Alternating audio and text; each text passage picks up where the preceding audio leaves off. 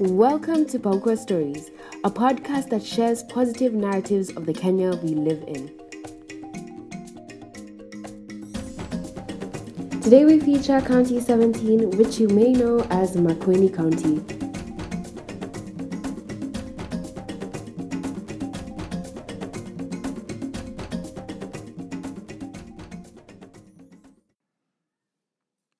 In 1896, the construction of the Kenya Uganda Railway began in Mombasa. By the time it reached what would one day become Nairobi, it had passed through Mititoende, Emali, Kibwezi, Masongaleni, Kima, Kiu, and Konza. Each point along the line grew, some blossoming more than others.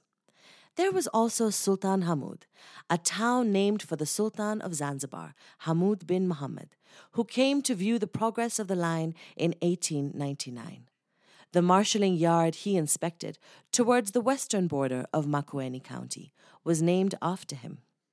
In many ways, the towns of County 017 have the Kenya Uganda Railway to thank for their existence. Another gift from the railway was the Makindu Sikh Temple.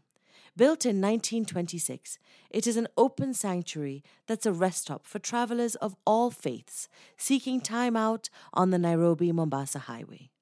Sikhs first came to Kenya as workers on the railway, and as the line extended, the community grew.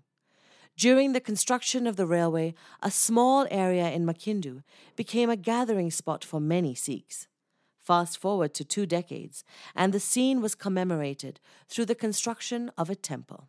Even now, it provides travelers with free food in the langar and housing for up to two days at no cost. Makueni County has both history and beauty.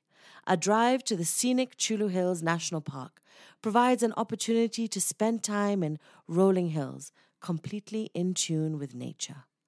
For those unafraid of enclosed spaces, the caves of Chyulu Hills are a spelunker's dream. Madhaoni, Leviathan Lava Tube, and Shaitan. Want to see an actual stalagmite? Head to Makueni and go deep.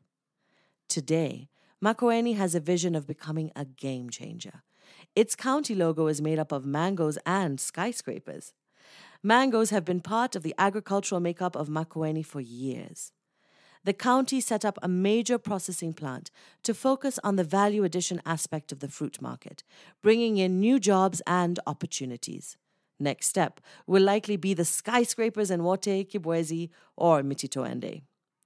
Landscape and wildlife photographer Grace Mahoro shared with us her experience in Makueni.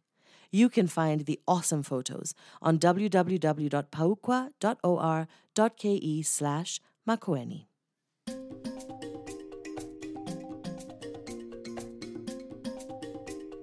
This episode has been narrated to us by Aleya Kassam, a Desi Kenyan who is distracted by trees and birds. Alea is a reader, writer, performer, and feminist.